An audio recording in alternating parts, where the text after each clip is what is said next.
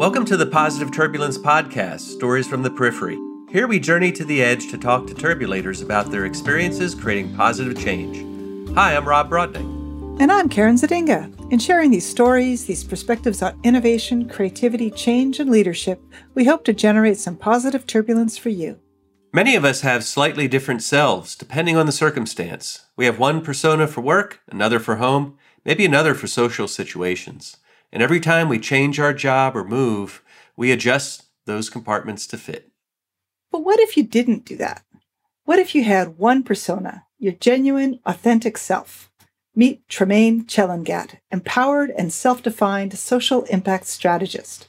Tremaine is a Kenyan-American, born and raised in the American South, who has been based in New York City since 2004. She harnesses innovation that advances social justice, education, cultural, and economic progress. She works to enhance the exchange of ideas and expand comprehensive strategies to accelerate social bridging and human development. Tremaine's medium is language, and through storytelling, she has consistently propelled organizations forward during times of transition and held pioneering leadership roles. She is an award-winning writer and has worked in several African nations. Tremaine has served as a humanitarian emergencies consultant with UNICEF. She also spent 5 years with StoryCorps, a cultural and media nonprofit, where she served as Director of Diversity, Strategy, and Community Engagement. Tremaine is inspired and inspiring, and in telling us her story, in confidently giving us the words to frame who she is and what she does in the world, Tremaine opens the door for all of us to consider our own stories and to reintegrate all of our compartments into a single, beautiful whole. Stay tuned. You'll be challenged, you'll be motivated, and you may even find the space for a good laugh. But before we begin, let's take a moment to acknowledge our supporting organizations. The Positive Turbulence Podcast is brought to you by AMI, an innovation learning community that is celebrating 40 years of supporting innovation and creativity for organizations and individuals. Learn more at aminnovation.org. Also, we'd like to thank Mack Avenue Music Group as a contributing sponsor. To hear our theme song, Late Night Sunrise, and other great music, visit mackavenue.com. What's your role these days?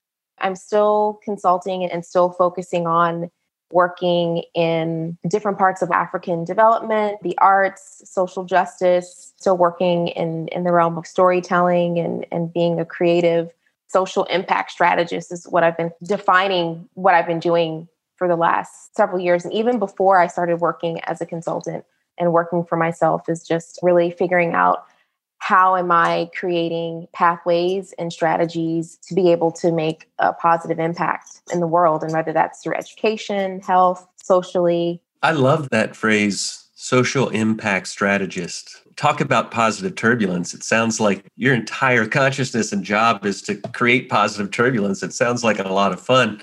What are some of the things that a social impact strategist can do or does? Just help unpack that for us a little bit. Sure. I feel like that term for me was birthed over 5 years ago, even before I was working as a consultant, because I'd work at different organizations and I'd have the title of, okay, you're the director of community engagement, or you're the director of strategy, or you're the program manager of this, or you're the media manager of that. And I introduced myself. I'd be in different settings, whether it was professional or not.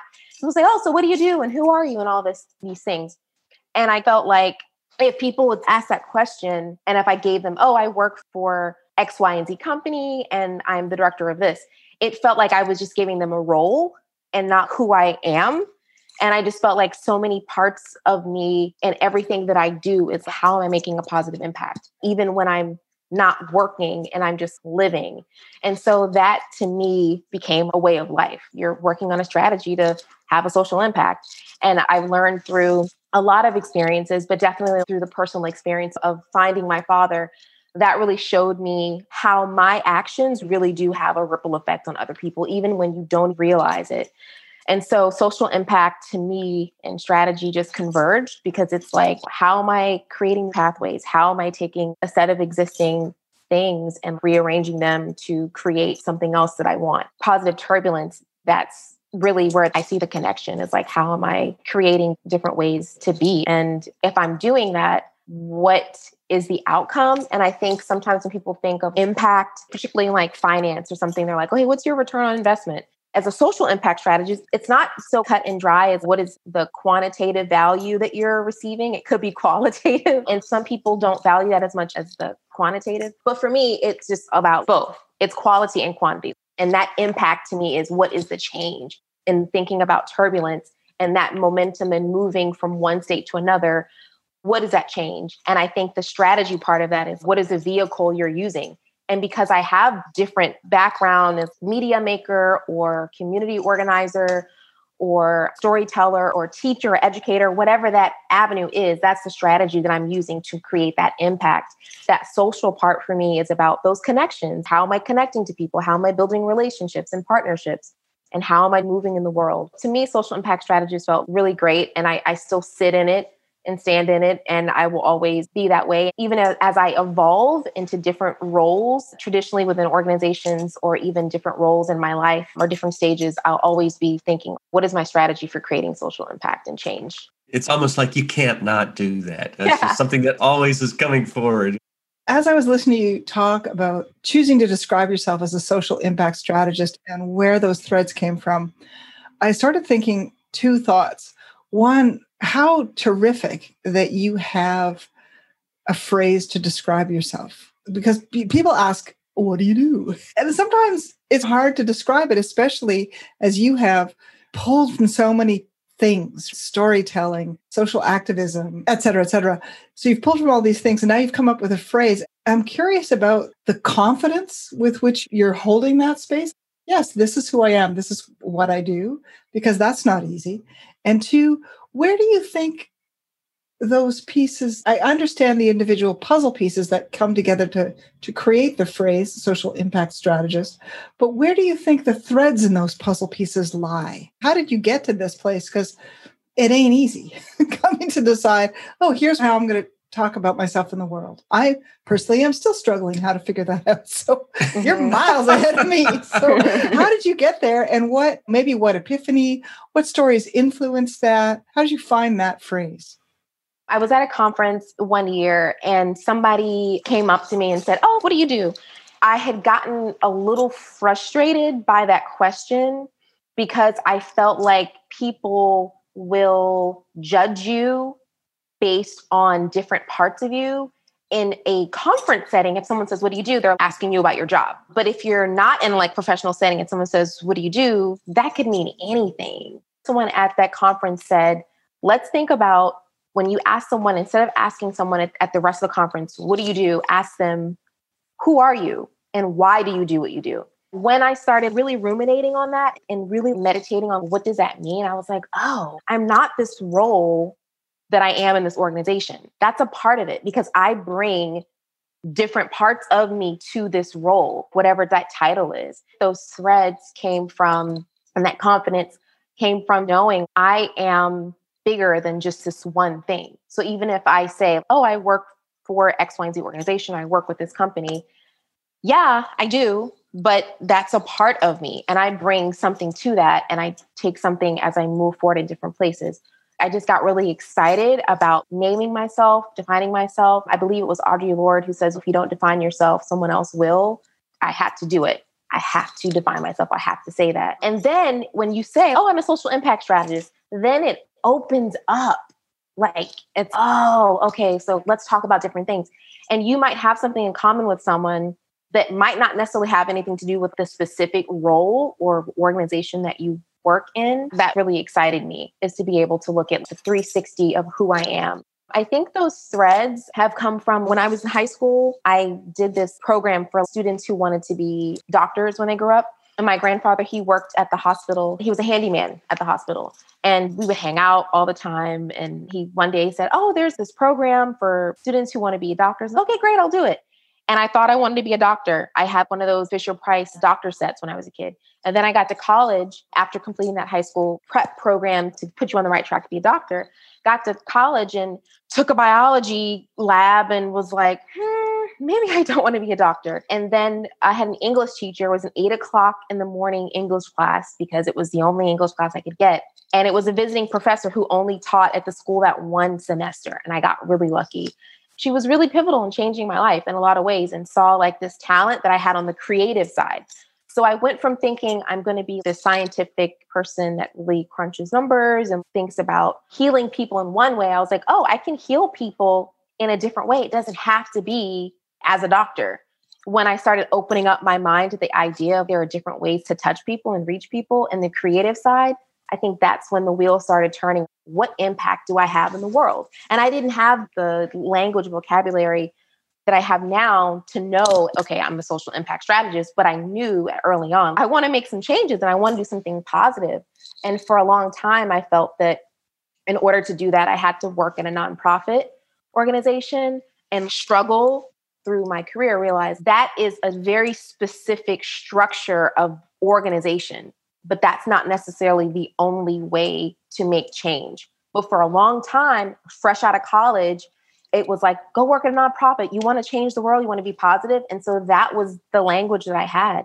I finished college. I moved to London, England, right after college. I worked in public relations. It was so fun. I got to do a lot of organizing events and parties for different companies, corporations. And I realized when I got back to the States, and I moved to New York right after London, went straight to London to New York. And I was like, wow, I really loved talking to people. I really loved writing. I really loved engaging with people and setting up events and managing partnerships and all that visual stuff. But I didn't like necessarily the different companies we were promoting. And so I said, oh, how can I do this in a different way? And so that's where the nonprofit train started rolling for me. I thought that in order for me to use my skills to make a change, I had to do in the nonprofit world. And so the training and the education that I've had and the experiences working in nonprofits has been amazing. I wouldn't change it for anything, but that's how I started. I started in that cycle of change in different ways and working at different organizations who have different values and different structures. It showed me ways that you can work and operate, not always the best. But if I didn't have that, then I wouldn't understand, how to be disruptive. If you want something to change, if everything's great, then what's the purpose of changing? I started working, doing the education work in marketing, and then talked to one of my mentors at the time. And they said, oh, you should work at the Harlem Children's Zone. It's a really great place to work. And it sounds like you want to do arts, want to do media, but you still want to write and things like that. So why don't you go there?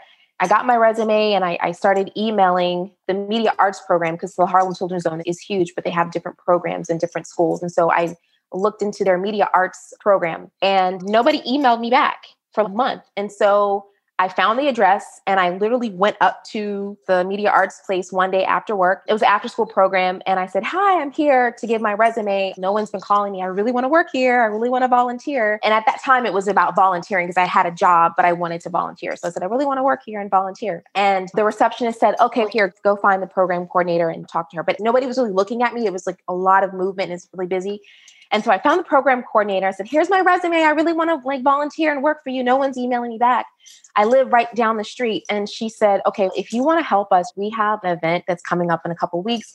We really need someone to help us organize it. We have this many children and high school students who we're working with. It's focused on Umoja Media Project, which means unity in Swahili. And it was all about connecting African-American and African communities living together in Harlem. And I said, oh, wow, it's a media project. It's African-based. Let's do this. I really want to do it. And she said, if you really want to do this, she's like, you can go in this room over here and there's a table of students working in there and you can help them with their project. And I literally started volunteering that same day. And about a few months later, the program coordinator who I met that night was leaving. And she was like, you know what? I'm leaving. We haven't really found anyone. Why don't you apply? And I applied and ended up working there for 3 years. And it turned into me writing a proposal to the founder and president, Jeffrey Canada, and saying, hey, I would like to take a group of students to Senegal. Because if we're talking about building these connections with African-American and African students, we need to go to the source. And that is where the tenacity of how I'm making a change really pushed me. If you want something, you got to do it. And I think that's where a lot of things started. And it was like a great incubation space for me working in that environment. And then from there, going to grad school where I focused on more of the international management, intercultural management, international development work.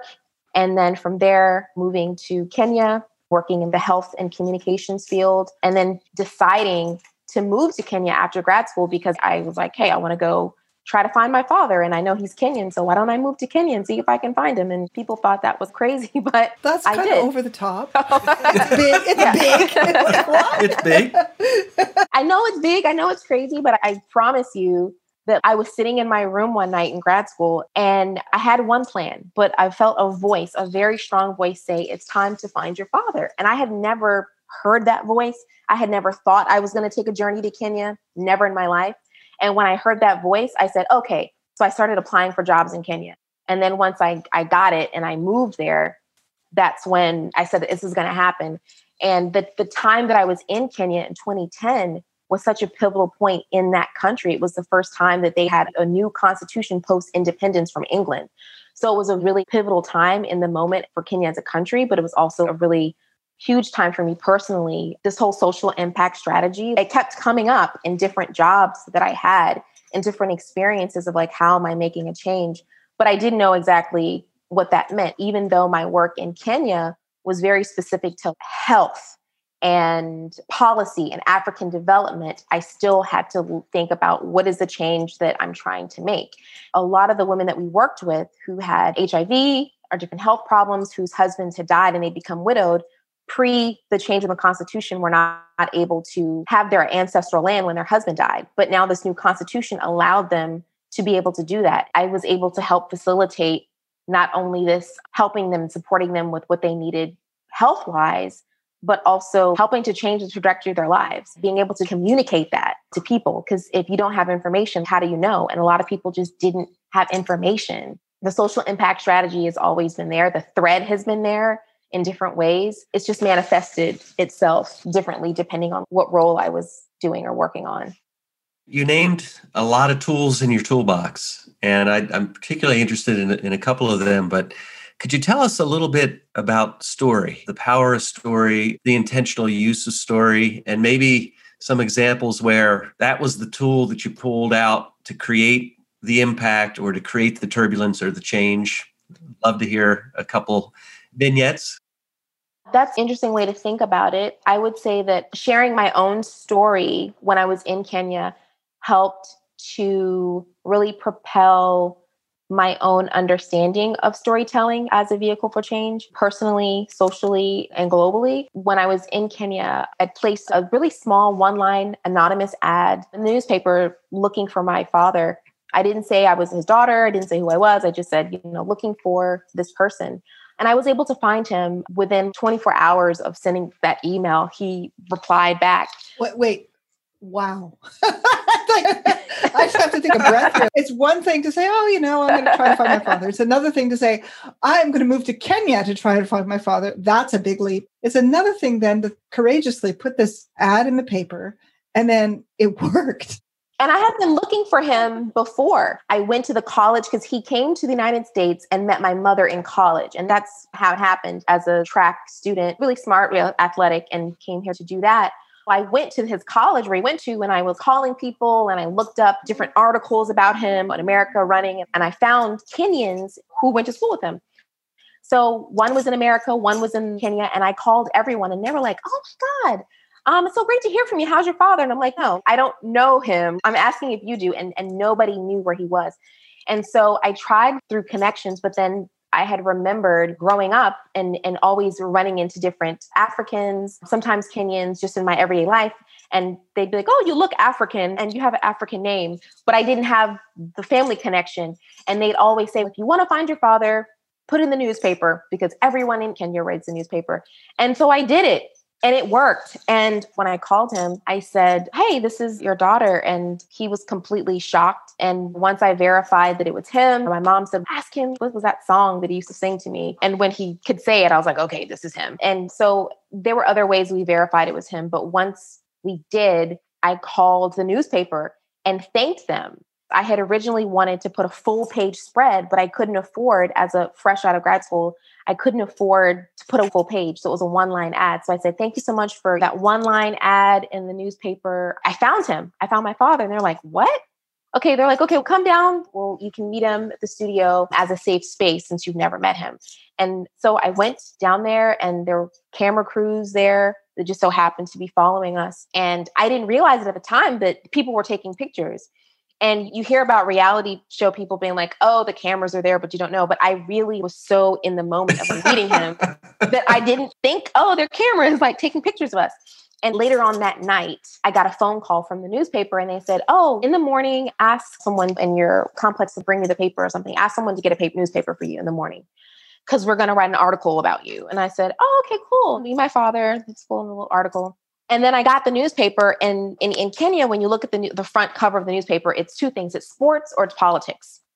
And when I got the copy of the paper, it was a picture of me and my father on the front of the Daily Nation, which is the largest publication in East Africa. And I was like, oh, wow. So my story was out there. Okay, can we just take a pause here?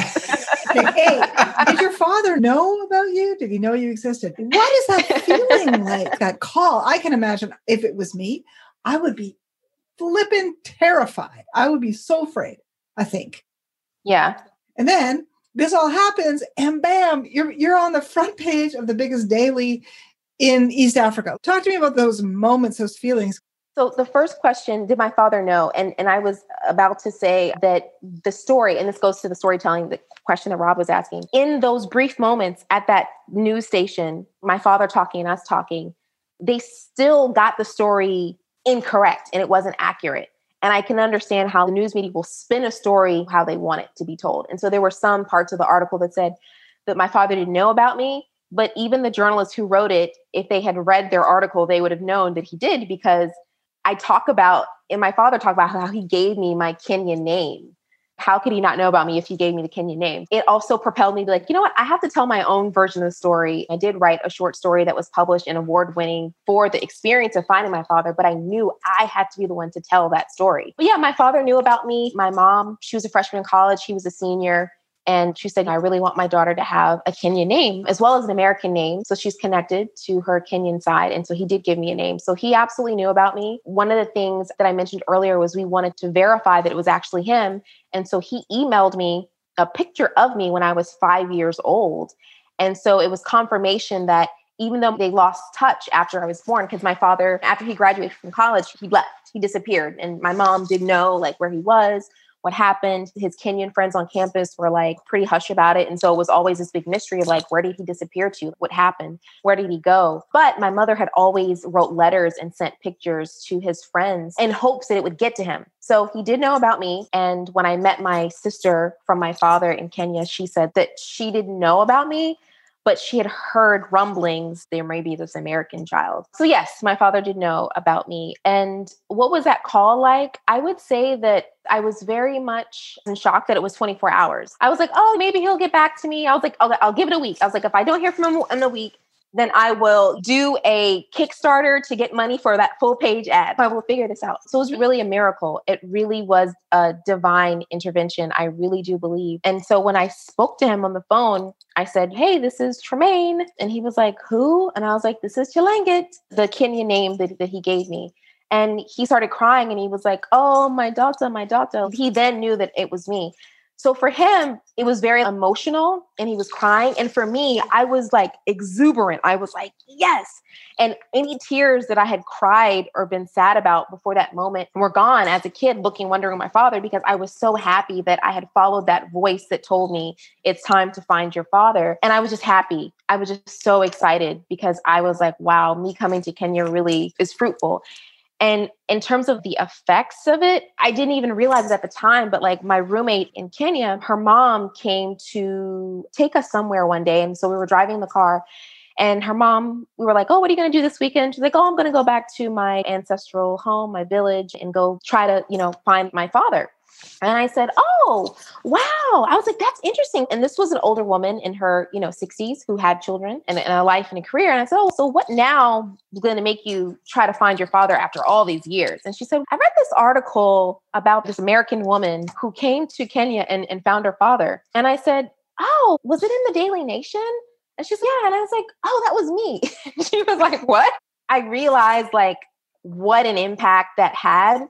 And even when I was in Kenya, I had asked my father to meet any siblings or any family.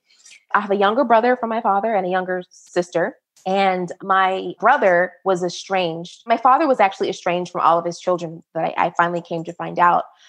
But my brother contacted my sister and said, hey, why is dad on the cover of this newspaper with some American woman? And it really opened up the door for a lot of family healing that I didn't even know needed to take place. And the day that I met my brother and sister, which was the day after I met my father, I see my sister walking one way and my father walking the other way, and they just pass each other. And then my sister spoke to me and I was like, oh, this is weird. I wonder why they didn't acknowledge each other. And I found out that my sister and my father hadn't seen each other in over 5 years. And my sister brought her husband to come meet me and her son, but my father had never met my sister's husband. And to this day, they're great. They reunited, they have a great relationship. It just showed me again, that idea of like social impact, how your existence, your very being, and the things that you do really can have an impact on other people, whether you want it to or not. You are a part of that positive turbulence, even intentionally or unintentionally, subconsciously or unconsciously. So I feel like the effects of it, definitely for myself personally, when you asked me earlier about confidence, like where is this confidence coming from? That was such a life-changing moment for me that I felt like if I can find my father by placing a one-line ad in a newspaper in Kenya, not even knowing if he was alive or even there, what can I not do? Yes, I have limits because I'm a human, but it just really gave me this sense of courage for myself to just go for it and just see what happens. The Positive Turbulence Podcast is brought to you by AMI, a not-for-profit innovation learning community. Here's AMI member and CEO of the Second Harvest Food Bank of Central Florida, Dave Krepko, on the power of story to end hunger. We created a new position at the food bank 2-3 years ago, a full-time position called Mission Storyteller. And this gal, she's a writer, but full-time she's interviewing people who are receiving the food pantries, volunteers, staff, financial donors, food donors, and capturing those stories in terms of blogs or short videos. And we're changing those stories weekly on our website. We did learn from research that you could talk about 1 million people that are starving, okay? But it's so overwhelming to folks. But there's science behind this that if you can boil it down to one story, one individual, you will capture people's attention, and it works. AMI is proud to announce that we now also offer virtual meetings. We pack in all the goodness of the in-person meeting in a 2-hour virtual convening. Find out more at aminnovation.org. Batteries fully charged at that point, right? When did you realize, and I see the genesis of the story, but that this storytelling, and it can be a tool to really put to use, and some of the things maybe that you've done with it since returning to the U.S.? Yeah, exactly. That goes into the evolution of that. When I was in Kenya, I was approached by a Kenyan publication that works with all authors and writers from the entire continent to write a story. They're like, oh, we're having this contest and you should apply. And so I wrote a short story, nonfiction about finding my father, and won the competition and was able to be published.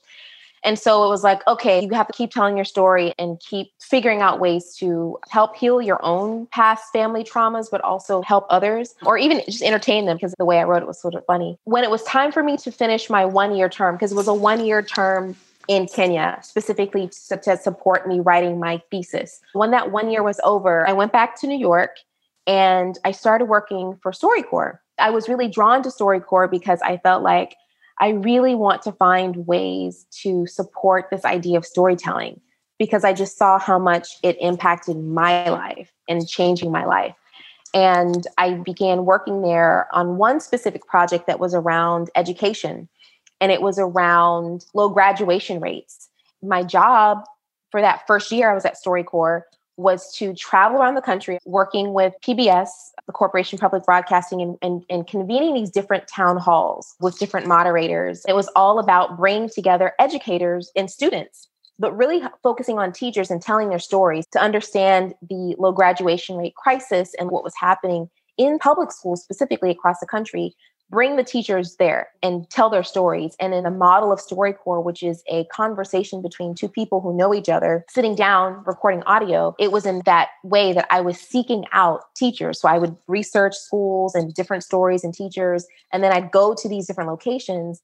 We'd do the recordings, and then we'd have these town halls to highlight what was coming out of these stories.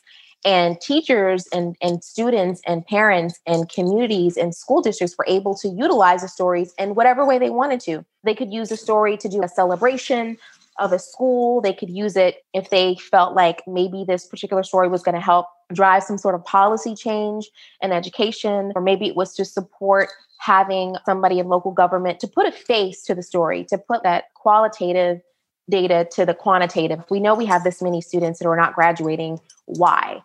That's an example of how storytelling is really used to drive that impact for change, because stories that you listen to have an ability to really change your heart. They can also possibly change your mind because your heartstrings are pulled. And working there really was the moment where I think this storytelling for me really came out even stronger. And I realized after working that 1 year and coming back to the office, because I had been on the road so much, but then I said, okay, I'm back in the office. And I was like, wow, we've got some things to change within the organization. I haven't been here, but now that I'm in the office, like, what's going on? And so my role shifted, and I created a position for myself there that was an evolution of what I had been doing to work more. It was still working within community engagement, but it was working internally. One of the lessons I learned on the road working with the Teachers Project was this narrative of the high school dropout. And that narrative kept coming up. And I was like, okay, we're not going to, as an organization, we're not going to refer to this as the dropout crisis. We're going to talk about low graduation rates, because when you think about dropout, it really is a deficit-centered way of thinking. And you put the focus more on the student and not the whole system and all the different players. And so I was able to bring that back within the organization and look at the department I was in, which was called community outreach at the time.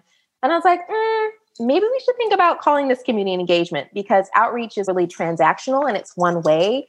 We shouldn't just be thinking about checking off boxes and saying, oh, do we have a story about an African-American? Do we have a story about someone in the LGBTQ plus community? It's not about checking off boxes. It's how are we having this mutual dialogue and conversation and exchange, and possibly making an impact both ways, not just outside, but also inside. A lot of the work that I was doing internally was to help us as practitioners, as editors, as producers, as community organizers, as writers, as tech people, as all the different people that it took to make that engine run. How are we doing our work better? That again goes back to the social impact strategy. It's one thing to think about what are the strategies for getting communities to record their stories, but how are we equipped to be able to go out and work in these communities as an organization? I sat up straighter when you said checking off boxes. I live and work in the world of technology, building and designing apps. And so many times it's make sure we have pictures of diversity. There's a lot of checking off of boxes. I'm thinking about social impact. And I'm thinking about if I'm someone listening to this podcast and I'm like, yeah, I want to stop checking off boxes. I want to have social impact. I want what I do to really drive change. What can we do?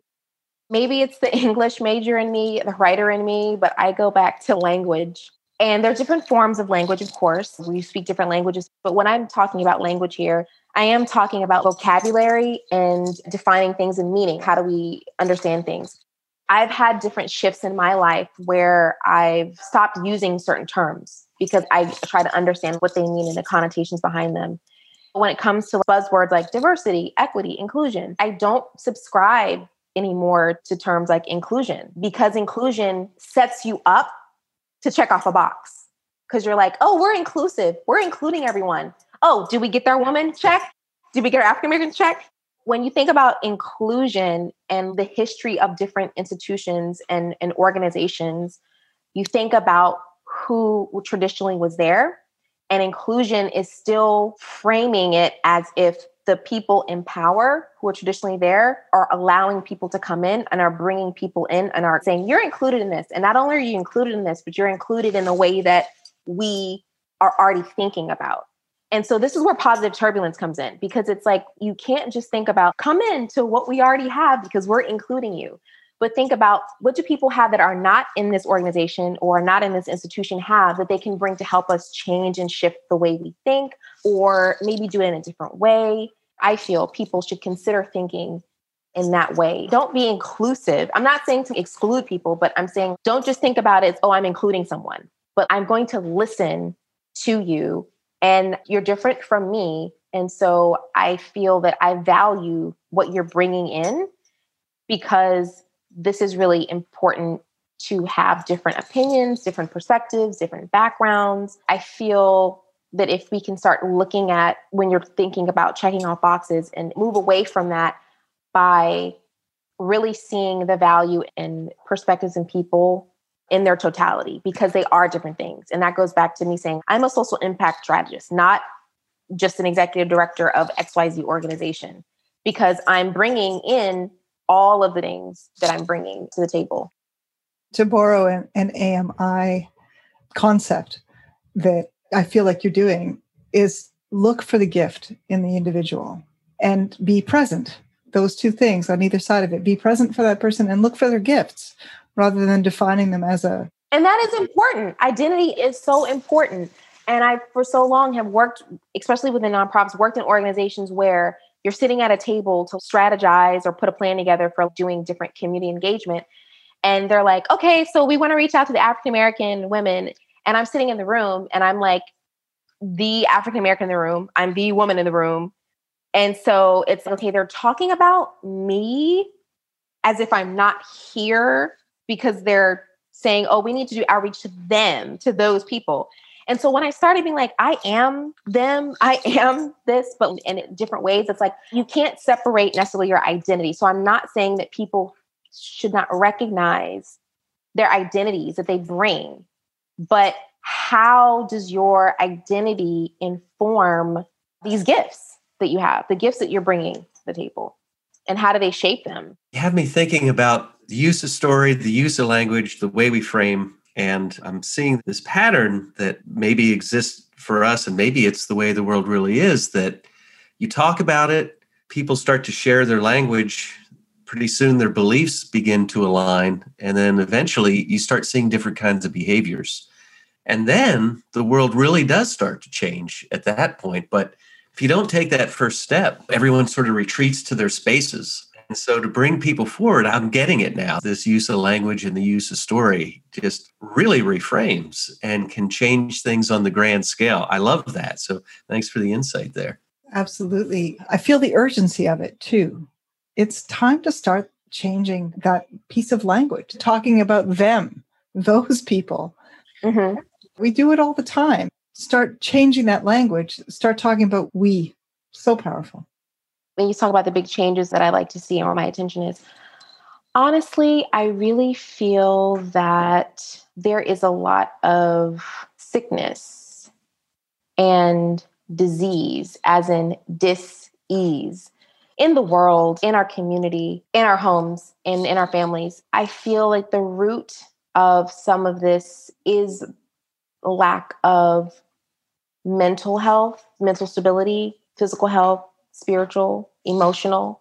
My attention is on really working with friends, family, colleagues, everyone, and checking in with how are we supporting each other in those areas.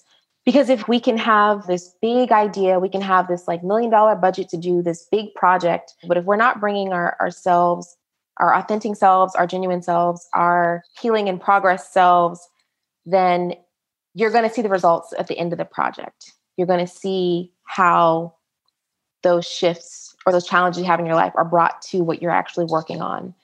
So I find myself, even when I'm having Zoom calls, working on a call or something, if I'm the one facilitating the meeting for work, starting it with like, hey, what's your soundtrack of life today? What song really encapsulates how you feel today? And it just opens up. It just opens up. Not only do you get like a great new playlist because you've heard all your colleagues' favorite song you're listening to, but you're like, oh, okay, this is how you feel. This is how you connect. And it goes back to words and storytelling, because stories are, it's language, it's words, it's emotion. Sometimes it's instrumental, so you're listening to music. But that's just an example of how I really feel like my attention is like, how are we centering ourselves and being gentle with ourselves, being patient with other people, because it's we're living in very different times, very challenging times. And I feel like that's really how I'm operating and living my life. Professionally, as a consultant, I work on different projects. I would say that the projects that attract me and that I focus on now have been in different forms. They've still been in the realm of the arts, in the creative industries, in development,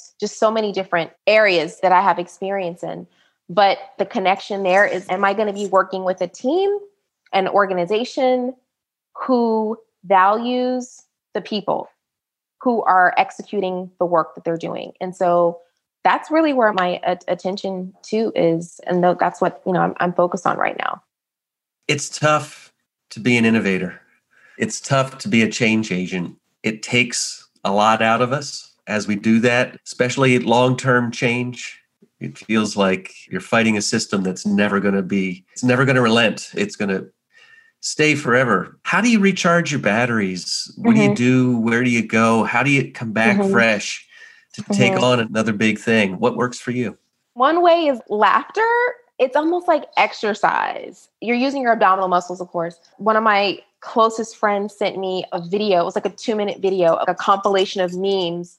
And I literally laughed so hard. I was crying. I was choking. I was like, oh my God, this is hilarious. And I called her. And after she texted to me, and we were both laughing again because she picked the phone laughing. I answered the phone laughing. And so we're both like, ah. You're making me laugh. You're making me laugh.